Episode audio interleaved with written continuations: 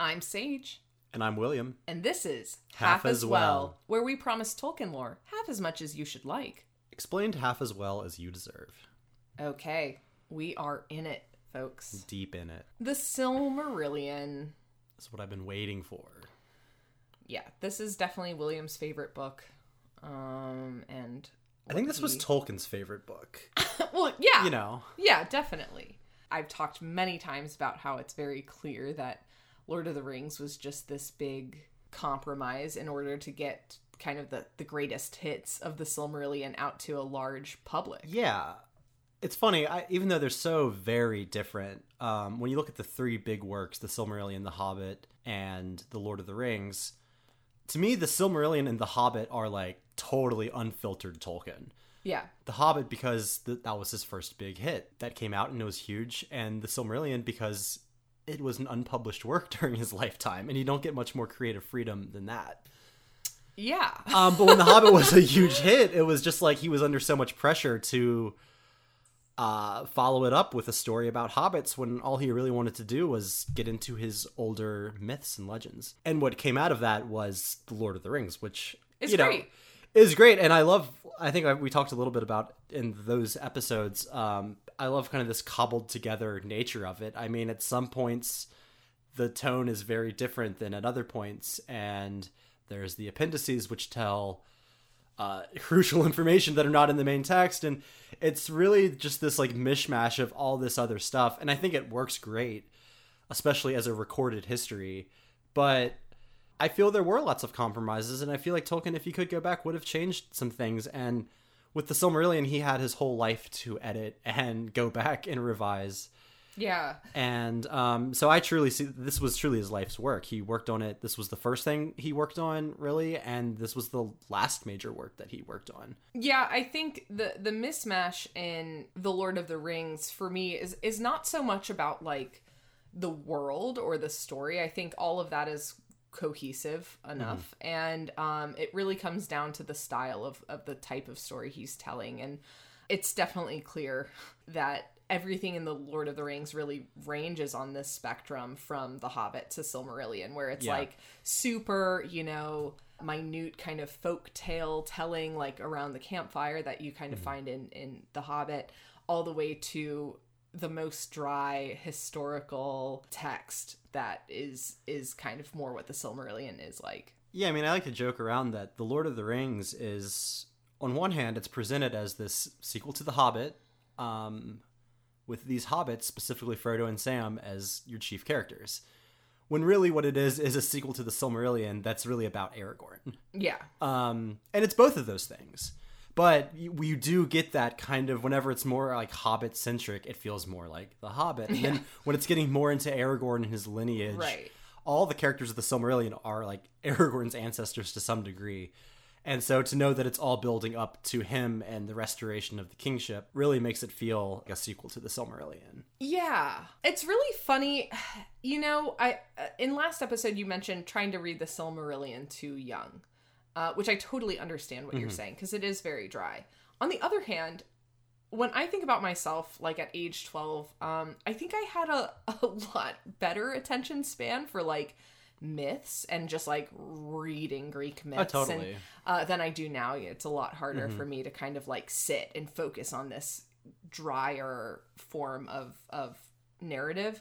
And so I I sort of wonder if like you had never read The Hobbit, if you had never read The Lord of the Rings, if you were just given the Silmarillion, would it be easier to absorb that information if you're not searching for the world of Tolkien in it? True, yeah, because I mean, I also was really into Greek mythology, and I would search out anything I could, Right. and like find like all these like stories of you know these lesser nymphs of Poseidon, and um, I just think I was like, you know, when I was that kid who did really obnoxious things, like I, I tried to teach myself you mean the like fucking nerd? Yeah, like I tried to teach myself Latin when I was like 10 to 12 Just and way way too young to just really. really way too young to to definitely too young to like teach yourself something like that Yeah. when you're not a literal genius, which I don't think I am. So, um I I wonder if I would have been like, "Wow, the Valar."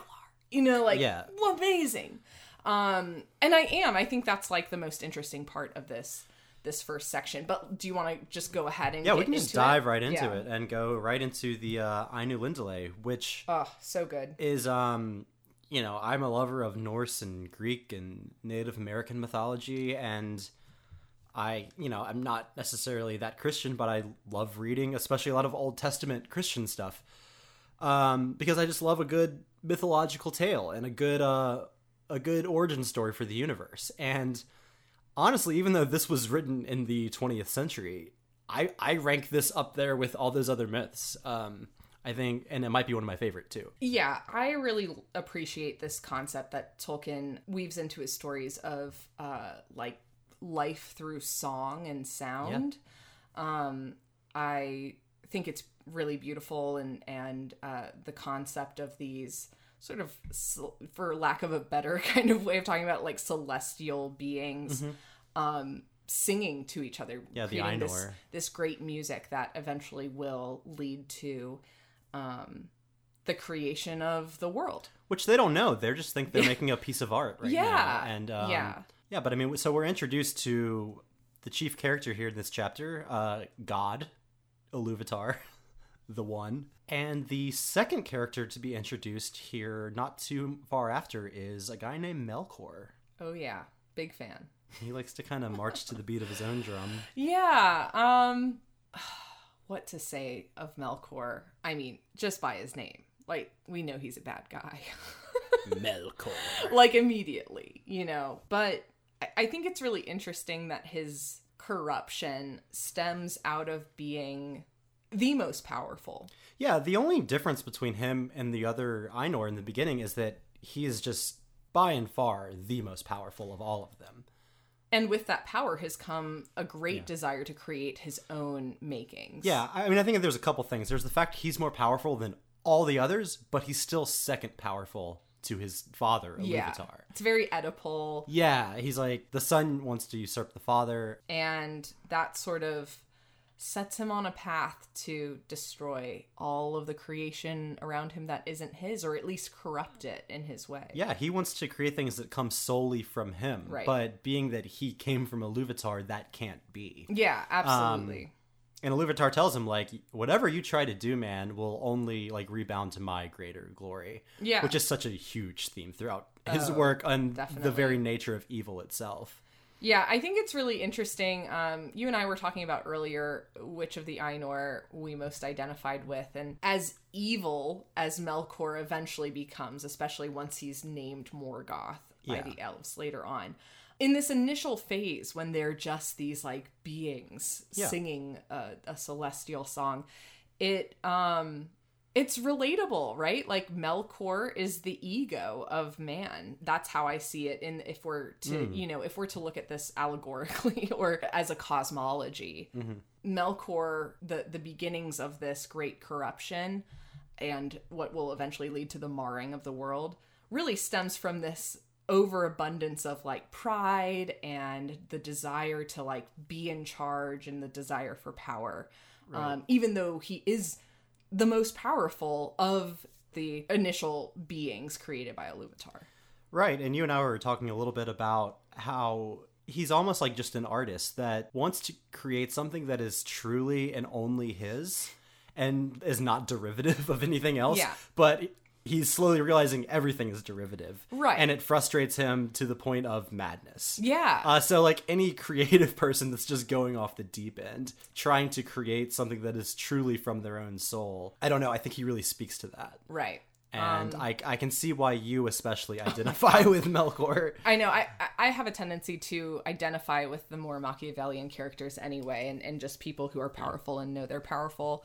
Um, I just I always love darker characters who are very powerful. Yeah. Um, but especially I, I think at this stage in his, you know, I Mm. don't necessarily relate to Morgoth, but I I see this as like a pretty human experience and and definitely something that is pertinent to the human path. Yeah, and well, I think one thing Tolkien's trying to get at with Melkor, especially here in the beginning, and we just see this rebounded so many times with different characters, is the dangers of being a creator Yeah. and um, trying to create something, whether it's art or otherwise. Right. Um, there are these traps you can fall into. of pride and ego and possessiveness and jealousy and envy. This is what sets Melkor apart from like Iluvatar. Right. And I just want to say real quick before we move on to the other Ainur that are named, I do think it's interesting that Iluvatar is not presented as like an angry or vengeful god um, or creator. He is very much like above it all. He's very removed. Yeah. Um, well, I, I like the idea that he kind of bequeaths. He seems almost just like personalityless. Like he's just Yeah. this force of creation. Because the Valar can't create. Only Iluvatar can do that. Right. But it's like he's bequeathed all his personality to the Valar and the Maiar. Right. And they're um, all who come from him. yeah they're like shards of the same mirror that reflects Iluvatar, you Yeah. know, and but I think it's interesting, you know, that th- the creator is not portrayed um as like a sort of judge or jury or punisher or anything like that. I I, I think Yeah. that's a unique. I mean, no, it's like he's delegated Mandos to be the, Yeah. the judge and jury. Um, yeah, exactly. And uh, yeah. Let's get into a little bit more about the individual Valar. So we're told like the three most important ones and the ones that had the most to do with the fashioning of Arda are Manwë, Aule, and Ulmo. Very elemental Manwë, you know, the god of like the skies, Ulmo, the lord of waters, and Aule is the blacksmith deity of earth. And then we also have some pretty important queens of the Valar. Varda, who's Manwë's spouse, she's the lady of the stars, and Yavanna, who is this Mother Earth type deity. Uh, she's this nature goddess. And then I'd say there's some uh, some lesser ones that are mentioned a lot that are still more important than other less important ones, which I would include like Orome. He's definitely this uh, hunter woodsman god. Tulkas, he is sort of the physical champion of the gods. Whenever anyone, specifically Melkor, needs his ass kicked, Yeah. uh, there's like Sin and Tulkas. He kind of exists just to kick Melkor's ass. Right. Then there's Mandos, who is the keeper of the houses of the dead, which are actually also called Mandos. And yeah, and then we have these kind of lesser ones like Nessa and Vana, and they're just not quite as important. These are kind of the more elemental gods, or Mandos, especially being the keeper of the houses of the dead. He's a lot like Hades in Greek mythology. So yeah, those are probably the big ones that you need to know. I don't want to get too bogged down in all these different names because Tolkien does throw a lot at you. Well, and, it's like if you want to get bogged down, you're welcome to. Sure, but I'm just saying for uh, a new new reader of this book, like one thing I will recommend is like you only have so much brain space to put towards this book. Right. Try to only focus on what's important, and I'll try to like point out as we go Right. You don't need to worry about all this, and you can only realize know that if you read through the book, Right. which kind of sucks because Yeah, it's like I had to yeah, do yeah. it the old-fashioned way and just like. I kept thinking, "Oh, this character's super important. I'm They're gonna, gonna have show to. up I'm gonna have to learn them." And it's like they were only they in that just don't. chapter. Yeah. So, No, but that- the ones I just kind of went over are the the big ones that are the most important to the overall narrative. Right. And so, you know, that that is mostly coming from the Valaquenta, which is sort of this like breakdown list of Yeah, it's the account of the Valar. yeah. Jumping back into the Ainulindale really quickly, they sing this great song, and I, I thought what was very interesting of this part is uh, they just think they're creating this work of art, and they're kind of like, wow, what a wonderful world that must be, or like that we've just sung about. And then Iluvatar sort of says, like, yeah, that's like, that's the plan. Uh, go make it. then they realize, like, oh, oh shit, that's like a real thing that we're going to go do. And then uh, they that's when they actually go into Middle Earth and and build Arda. Yeah, and the Ainur then are divided into two subsets: the more powerful of them, which are called the Valar, and the less powerful, which are called the Maiar. Only real difference being the Maiar have like less natural power. And then yeah, the Valaquenta goes right into pretty much going through all of them and listing their attributes and what they're all about. Yeah. And you know, we just went over a lot of the more important of the Valar, but then they also talk a bit about the Maiar. Mm-hmm. And we're told a couple of lesser water Maiar that serve Ulmo. There's Ossë and Uinen. And Ossë, we find out that he was at one point perverted to Melkor's service, but then won back, and he's like the reason for all these storms in the ocean. He's very like wrathful. We also learn a little bit about Melian, who uh, you know wandered in the gardens of Lorien, and she will be important later on and we hear about this one guy, Olórin, who's very wise. And uh, if you remember in Lord of the Rings, Gandalf said that his name in the West was Olórin. So this is Gandalf's true Maia form. So even right here in the beginning, you know, they mentioned like, you know, he's not really important to the story, but he will be important later on. Uh, in time, he like moved all of like these things in Middle Earth that led to the overthrow of Sauron Right. Which we also get a mention of Sauron here and how he was originally a Maia in the service of Aule, but then he followed Melkor down his path to evil. Again, he doesn't do a whole lot in the story. He'll pop in later, but he, he plays an important role in one of the more important stories.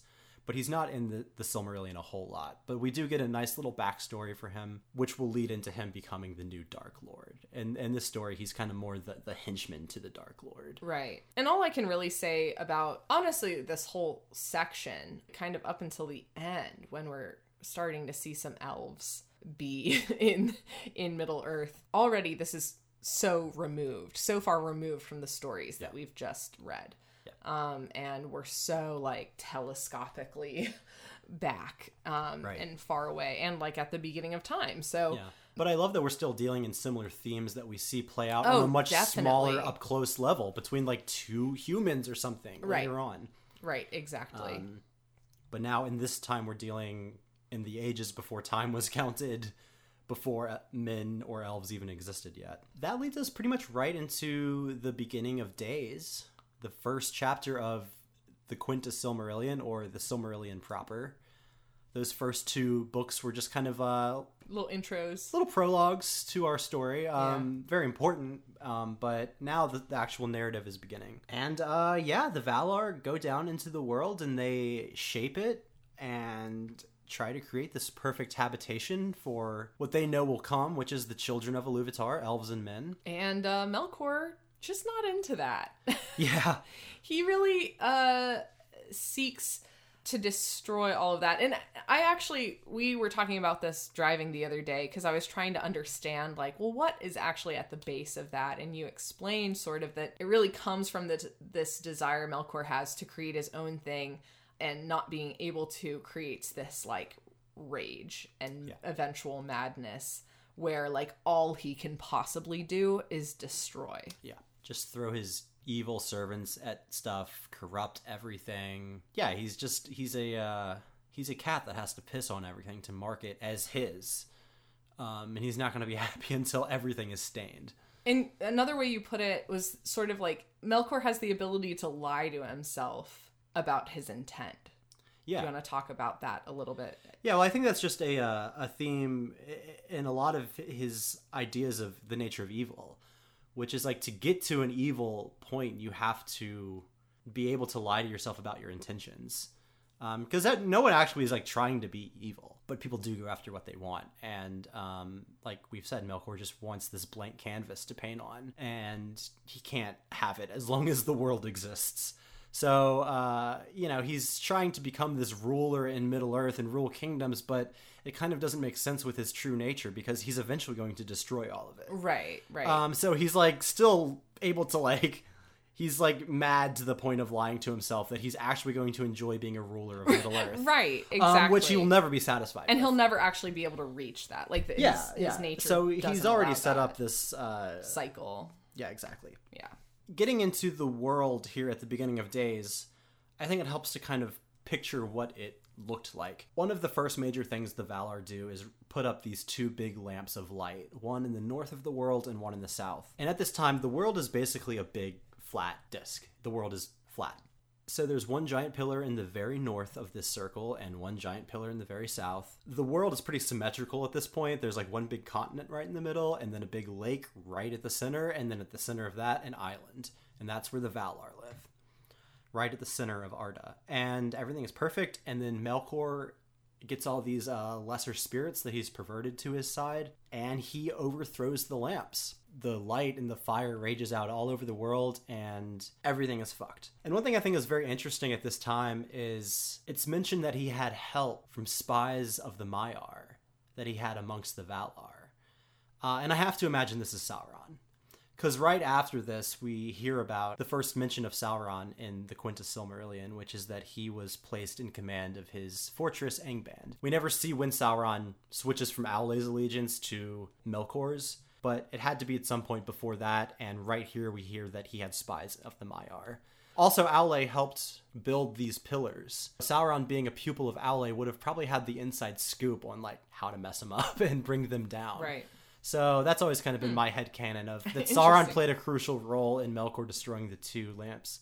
Since the world is so just fucked up right now, and it takes kind of all of them to restrain everything Melkor is doing to Arda, they kind of don't want to mess up the world anymore. Yeah, they're pretty afraid of what Melkor could do if the elves were awake Right. and there. so and and they've brought to life all these beautiful things and they're like they they want to preserve it. So they take as many beautiful things they can back to again think of the world as a big disc the westernmost lands which are called aman or the undying lands this is a very slender continent on the very western edge of the world, and they raise up these mountains, the Pelori Mountains. You'll see that word a good bit, um, which is kind of like the fence that fences in the land of the Valar. And then all the land behind that is called Valinor. So Valinor is technically not the Undying Lands; it's just the plains behind the mountains. But I don't know, Aman, Valinor, the Undying Lands. It, these are all words you can kind of interchange, even though they technically have different designations. Right. Um, but Tolkien will use these different words, and they're all talking about essentially the same place, the land of the gods. So they're there waiting for the coming of elves and men, specifically, hopefully, to bring elves there so that they can live in a world unstained by Melkor. So after the lamps have been overturned, they decide to kind of create something that they think is a little more stable, and that's where they get the two trees, which is actually our, our logo. Yeah, Yavanna, this is her big uh, contribution to Arda. And they are these two big trees of this holy divine light. Uh, one gives off a golden light, Laurelin, and the other one, Telperion, gives off a silver light. And if that sounds like the sun and the moon, that's very intentional, and we will get there. Yeah. Um, the sun and the moon doesn't exist yet. This is the only source of light in the world, and also this light doesn't reach beyond the Pelori Mountains. Right, so it's just there. So Middle Earth is in darkness. It is kind of ruined by the overthrow of the lamps, and Melkor rules there. And all the Valar now live in Valinor, uh, where they live in a land of light uh, from these trees, and it's all gravy. Speaking of Yavanna, that brings us to the next section Aule and Yavanna.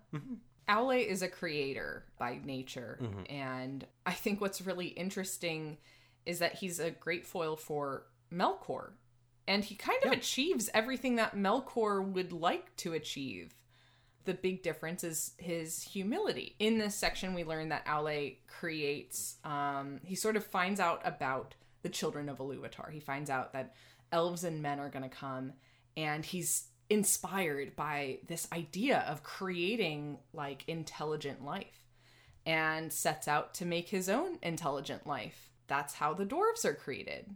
Yeah, and Iluvatar though comes and he's like, um, You can't. you can't do that. What the fuck, dude? um, but you know when uh, Aule like lifts up his hammer to smite them, then to honor his you know father essentially, and shows his humility, Iluvatar has mercy and Yeah. allows him to keep his creation and grants them life, so that they're not just these like automatons that only repeat what Aule Yeah, says. this is like such a better version of the Abraham and Isaac story. Yeah, oh, it's it's Ilu- definitely inspired by yeah, uh, Abraham. Um, because Iluvatar doesn't even ask Aule to like destroy. You know, Aule's going to do that of his own volition. It's not this like, "Ha, I told you to do this thing and you almost did it." Don't though. Like, Yeah. glad to see your yeah. It's it doesn't have that same kind of um Test. test Yeah, to element it. to it. It's more like as soon as Aule explains himself and, and his reasoning and why he ever created the dwarves, Iluvatar is convinced of his like purity in in that task and realizes that it's like a, a really good thing that Aule was inspired to to do this. But the one condition is that the dwarves have to wait to be awoken. Yeah, the elves are destined to be the firstborn. So, you know, they got to wait till the elves awake first. And he says that there will always be strife between, you know, his children and Aule's children. And I mean, we see elves and dwarves have lots of strife. Yeah. Um, and and we'll see also like why that is from a historical approach, but just from a uh, creation of the species. Right, uh, like yeah. look at it, like we see even back their natures are just so opposed. Just different, And yeah. the dwarves are always described as pretty alien in the Lord of the Rings and the Hobbit. It's just they're just they have their own culture. They stick to themselves. Um, and even though elves and men are in nature very different, they have way more in common than men have with dwarves or elves have with dwarves. Right. And that's because, you know, dwarves were just created by an entirely different being. Something I actually really appreciate about this is this is something that exists in human culture, right? There are different peoples of different beliefs who, according to their beliefs, their people come from a completely different source than all of the other people in the world, which I think is very interesting. I, mm-hmm. I, I love that that like multiculturalism is found in this book as well. Yeah. And this acknowledgement of like different creators. And well, we don't just get the creation of the dwarves in this chapter, we also get into uh, the Ents as well. Yeah. And that the Ents were created as a direct response to the dwarves. Yeah, Yavanna's pretty like bummed out. Here she is. She's dealt with the scouring of Arda by Melkor. And now she's heard that that not only the children of Iluvatar, but also this other people, the dwarves, are all going to have some sort of impact on nature and cut wood and cut down all of her creations and kill plants and stuff like that just by the nature of them existing there.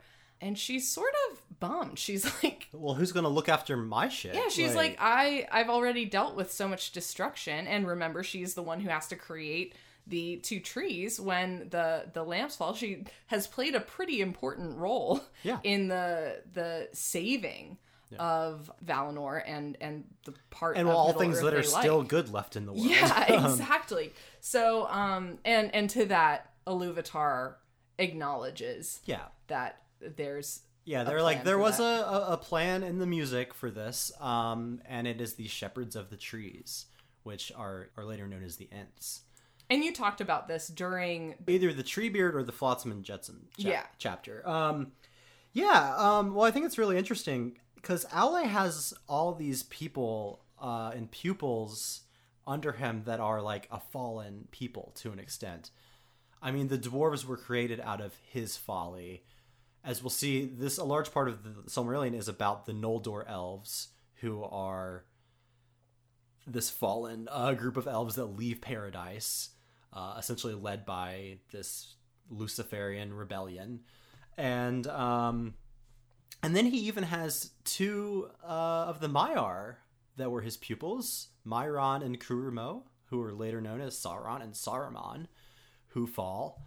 And so I love especially the battle of Isengard when the Ents attack Isengard because this is really the um you know Saruman's sin against the Ents was really what they're talking about here is Yeah. his machinery and Yeah, his forges and um eventually the wrath of nature becomes too much so this is that check and balance Yeah. that is introduced here even though you know it's not a dwarf it's Saruman Right. but he's still a pupil of Aule that is trying to create his own uh, machinery. I doubt that a that an episode of this while we're covering the Silmarillion will go by where we don't talk about how like there is this like implicit danger of deep deep sin in Yeah. creation um and engaging with a creative process which I think is just like for someone who dedicated most of his life to creating an entire language an entire world Yeah. um multiple epics within that world There's a lot of self awareness this is here. like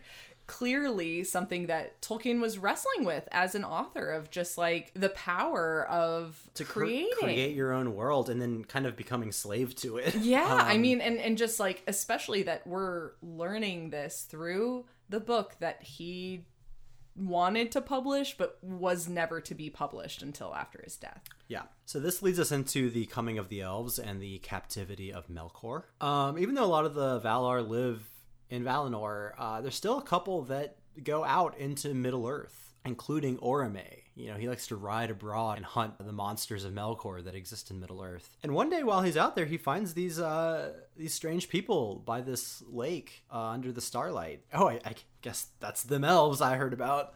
and uh, yeah, so they they awake underneath the starlight to the sound of uh, water trickling. So to them, you know, Varda, the Lady of the Stars, is their most revered, followed probably closely by Ulmo. Mm-hmm. And you know, all elves that says has this yearning for the sea Mm-hmm. because they awoke hearing that sound of water and you know all water flows out to the sea. Right. And so uh, Orome reports back to the gods, and they're just like, "The time has come. This is what we've been waiting for." Right. And they're like, "Well, we can't allow them to exist in Middle Earth with Melkor ruling over it. Right. So we got to go to war." I really like this part, how it talks about how the elves themselves weren't aware of really what happened during that war because they set up a guard to protect the elves, and then the the battle was so catastrophic that it was almost like the destruction of the two lamps and the fires that went out over the world. The world was again totally changed during the Battle of the Valar. here. Right. Because you know this isn't just a normal war. These people are fighting through elements and like land Yeah, and- masses. And, and this is why the Valar don't get too involved Yeah. in things because, like, when they do, it's going to change the entire world. So it's fine to do that now before elves and men and dwarves are all there. But the more populated Arda becomes, the less they want to do anything. you know, and, and you know, their power is finite also. So they put forth most of their power in the beginning and then kind of recede over time as mankind takes over the world. that just reminds me of something that's mentioned about Ulmo really early in the beginning, which is that he stays in the sea, he lives alone, and he rarely like comes up. yeah. Because it's like terrifying to see this giant tidal wave rise Just from Poseidon the sea. and, like- rising, you know. yeah, um, um, No, totally. And um, this is actually referenced in The Lord of the Rings during Theoden's charge, where it said that he was like Orome during the Battle of the Valar Mm, okay. when the world was young. yeah, right. Um, so yeah, it's kind of cool to make that connection back to th- this actual epic event that precedes the awakening of even mankind. So yeah, they defeat Melkor, chain him up, drag him back to Valinor, and and toss him in Mandos. Uh, And he tries to. It says he sues for like understanding pardon. and, and for pardon, and Yeah. He's trying to, you know, Yeah. be like, like- I'm not too bad.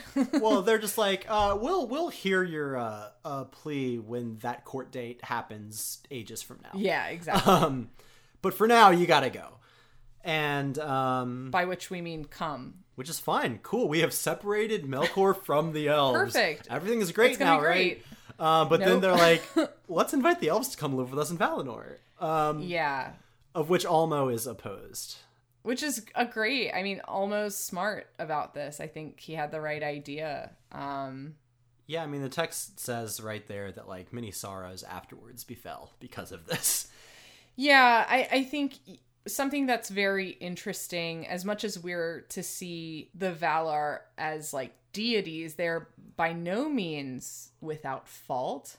Oh, or or like misjudgment um they're definitely more like the greek pantheon that way they like have this Yeah. very um real effect on things but their their desires may not be righteous or um might not end well Yeah, and they want you know the elves to come live with them, and they want to teach them things, and Yeah. and and share in you know the the glory of Iluvatar and God, but Ulmo's trying to like counsel them like, listen, Melkor's gone from Middle Earth. They're wild. They're free.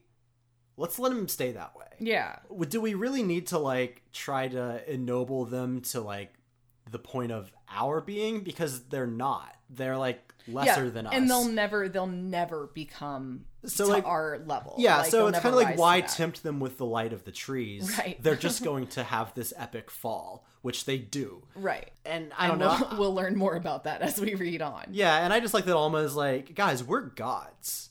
Let's uh Yeah. you know like we don't need to be all up in their business. Right. like uh just being elemental. We are interacting with them and like That's helping plenty, them from afar. We don't need to like let them know that we exist and either uh make them fear us or envy us. And i don't know. I've never been a big Manwë fan. I'm like why was Ulmo not made chief of Yeah. the valar? But you know i guess that's the uh mystery of Iluvatar that no one really knows other than Manwë I'll try to hold back on my Manwë complaining because we haven't really gotten to it yet. But Yeah, yeah. Uh, there's some irritating parts with him I but um annoying. this begins the uh, summoning of the elves to Valinor, and I think this is where I would always, when I was reading, tune out a little bit. I always liked the early days, like this epic mythological stuff, and I like a lot of the later stuff, but really describing how this great journey separates the elves and Yeah, I totally into did different not. cultures. I, I definitely lost track and that this is this section. Yeah, and that this journey is the reason why there are so many different elven cultures. Um, and you got to realize Tolkien was writing this. He came up with the languages first, and it was writing this backstory for Right. why these languages exist. So he's talking about the sundering of all these cultures, and that they all some of these guys got lost on the journey or turned away on the journey, and some of them went to Valinor, some of them stayed behind. Um, and this is the the cause of these different languages. I kind of wish he would just skip to once everyone is where they're supposed to be, and then this was all just like a couple paragraph of a prologue. Well, of course, this goes Um, back to the whole thing of like we've said this before about like his very much published work, Lord of the Rings, where there are sections where it's like, were these just his notes? And he like meant to come back to this and, And kind of take it flesh it out, out a yeah, little or, bit or like, take it away. And, Make it more concise. yeah, or mm. like you know, this doesn't seem like publishable material. this Like, was just like for, this. for Like, him to for like him. kind of keep his head straight of like where everything is. These are his own Melkor machinations. exactly. But uh, and so he throws a lot of again names at you about the different designations of what defines these different elves. Uh, so I'm gonna try to do my best to Sum it up. briefly sum it up and tell you what to focus on and what you can just ignore. Yeah. Um, so originally there's this big split between the elves that want to go and the elves that are like we're good. The ones that stay and we're good, they're the Avari, the dark elves. They don't ever really gain any greater knowledge of the world and they're kind of content that way. This is kind of like how Ulmo wanted them to be. Is just like all be like the Avari. Um but then there's the elves that go on the great journey. And they're divided into three groups the Vanyar, the Noldor, and the Teleri. Now, the Vanyar, you don't need to know anything about them. They're, Excellent. They're per- they're perfect elves. They they're the most eager to be gone and go see Valinor. Once they get there, they're happy and they live in bliss and they don't really do anything. Perfect. They sit at the feet of Manwë's mountain and just kiss his ass all day long. love it. Manwë loves them. They love Manwë, and uh, they're very boring. And we don't need to know anything about Yeah. them. Okay, perfect. So they're just one of those three groups, um, and they kind of just exist to show to contrast against the other two.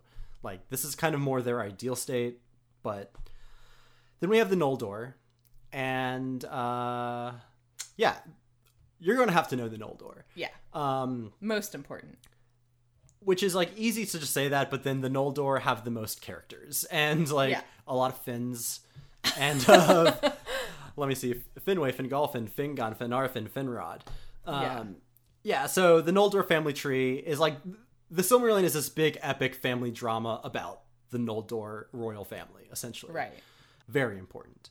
They are the group that is most beloved by Aule, and they are the, like the craftsmen elves. And they will fall the hardest. yeah, they seek knowledge the most, and they you know will you know fall pretty hard. And then the last group is the Teleri, who are still pretty important. Um, but this is where it gets a little confusing because they are the group that wants to linger the most in Middle Earth. So there's the most subsets of the Teleri. gotcha. Um, and again, you don't need to know most of them. The only one I would say is important is the Sindar. These are the ones that wanted to go to Valinor. They made it all the way to the western lands of Middle Earth, to the sea, which they would have to cross over to get to Valinor. A lot of them went on, but their king, uh, Elwë, who was later known as Thingol, uh, stayed behind because he fell in love with Melian, who we l- saw earlier in the Valaquenta. She's one of these Maiar that would visit Middle Earth sometimes. Which is interesting, given that she's Ainur And he's an elf. and he's an elf. Well, it's interesting that they would stay in Middle Earth Yeah. rather than Valinor. no, exactly. Uh, the, they're kind of of this idea we could create our own kind of Valinor like realm here. But yeah, so the Teleri are really split here, and a lot of them are wanting to go to the Undying Lands. And so Thingol's brother Olwë takes a group of the Teleri, and they become the Sea Elves of the Undying Lands. And they will be important later on. Um, they're known for their shipbuilding, and their ships will be pretty important. But once the Noldor and they'll be on every cover of every Oh my god, yeah. um, but eventually the Noldor will return back to Middle Earth, and they will re-encounter the Sindar, who are Thingol's people, who were once part of the larger Teleri, but now they are uh, these kind of wood elves of Middle Earth um, that live in the land of Beleriand. And um, really, I would say if there's any other group as important as the Noldor, it's the Sindar. Gotcha. Um, Which is a subset of the Teleri. Yeah. Okay. Which you know are also important because of the ships but that's just kind of in the beginning of the story. After that those particular Teleri aren't that important. So yeah if if all these names are just washing over you and you're like what do i like uh noldor and sindar. And fortunately the the sindar the royal family is very easy. It's thingol melian and they have one daughter luthien. Easy. easy. Simple. the noldor Fucked. uh, yeah, there's the king. He has three sons, and then they all have tons of children. So it's really all about this three groups of cousins. And um, anyway, we'll get into that into some of the later chapters. But this is just kind of really getting into those uh, different groups and how they all got separated. And I just I can see a lot of people getting stuck here, and this is what this is where you need to persevere. If you can just get past this in the next couple chapters, you're You're the, golden. you're probably in the clear. Cool. Well, that being said, let's talk about this next and final chapter of the section Thingol and Men- Melian. really short chapter. Yeah. two pages. I know. if that. Um, and this just talks about how Thingol and, and Melian fall in love and, and Yeah. decide to be together. Yeah, and that this is the reason for the sundering of the Teleri. Right. That a lot of the elves were like waiting for their lord, and he was enchanted in the woods by Well, this. And yeah, like, isn't it that he. They just like stare into each other's eyes. Yeah, it's like he sees her in the woods, and they just both become like enchanted. And it says it's like it's years before they even speak a word to each other. They're, just just, staring, staring each into each other's eyes. Yeah, um, Uh, Tolkien's the ultimate Tolkien. romantic. You know. Yeah, he's such a gushy romantic. Yeah. Like such a magical fairy tale romantic. Um But uh, this is kind of a really big deal because you know they have. I think at the very end it mentions they brought to life the most beautiful child of the children of Iluvatar, which is Luthien. And so she not only has the blood of one of the very first elves who ever awoke, also she has the blood of the Ainur in her, that goes back to even before the creation of Arda. Right, and we've heard about Luthien before, Tinúviel Tinúviel. This is Right, yeah. who um Aragorn thinks that Arwen is because Arwen is actually her like great granddaughter. Yeah. Um And Elrond is her great, great, great, great, probably like sixty great grandsons. right, yeah. Um, but yeah, so this is uh, again, this is where Aragorn's bloodline really starts. Uh, Melian doesn't have any uh, parents really, other than Iluvatar. You know, like she comes from Iluvatar. So I've always found it very fascinating. We always talk about Aragorn, the heir of Isildur. I'm like, he's the heir of God. he's descended from God himself, Well, the creator. You know, I think Tolkien kind of buries the lead here, but I mean that's what's implied by royalty in our Yeah, world the too. divine right to rule. yeah, exactly. Um, that it, it comes from like actual like descendants Yeah. from God, and and the choice of God is what allows you to be regal and be king. And um, so I, I think it's really funny because it's like, yeah, that's totally true, and it is kind of buried here. You know, it, it's buried in the Silmarillion that he's literally a blood descendant of a celestial being. yeah, who came from the thought of God. Yeah, exactly. Um, yeah. Uh, pretty astounding. Um, Wild stuff. wild. But yeah, so Thingol will just be a major, just geopolitical figure Sure. going forward. Once we get into these wars with Morgoth, he's a very important, Yeah. uh, just ruler of these lands.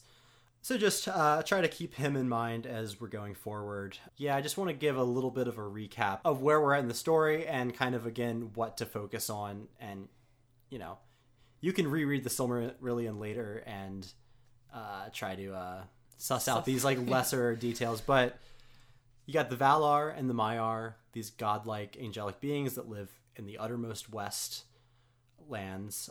Melkor is ruling in Middle Earth but you also have Thingol and Melian are set, setting up a kingdom there in Middle Earth, And they're still in darkness. and they're still in darkness. They're still only uh, starlight. So they were looking at each other in the dark. Yeah, Love it. So Um, and you know they're the Sindar, and uh, over across the sea in Valinor, the Noldor are living. They will come back to Middle Earth here in a few chapters. Two trees are giving light to the land of Valinor, and that will be very important. and there's big mountains dividing. right? Yeah, yeah, And a sea. yeah, and, and a great sea. There's so basically there's two big continents. There's Middle Earth, which is in the middle of this great disk that we talked about, that is Arda, and this narrow continent on the western margin of that circle is the Undying Lands, Right. And they're divided by a great sea and a big mountain range. So that's where we're at. Perfect. I feel like there's not a ton to say about this. We're just kind of like setting up the stage and learning the players at this yeah, point. and I mean that's all Tolkien's doing right here, really. Um, again, Yeah. uh, like I, I like the Ainulindale and the Valaquenta. I think those are really cool um, prologue materials for a reader to read. Yeah. I almost wish this uh, ordering of the elves and their awakening was a third, just like separate Yeah. piece, and then like we start with like the creation of the Silmarils Right. which we'll get to in a couple chapters.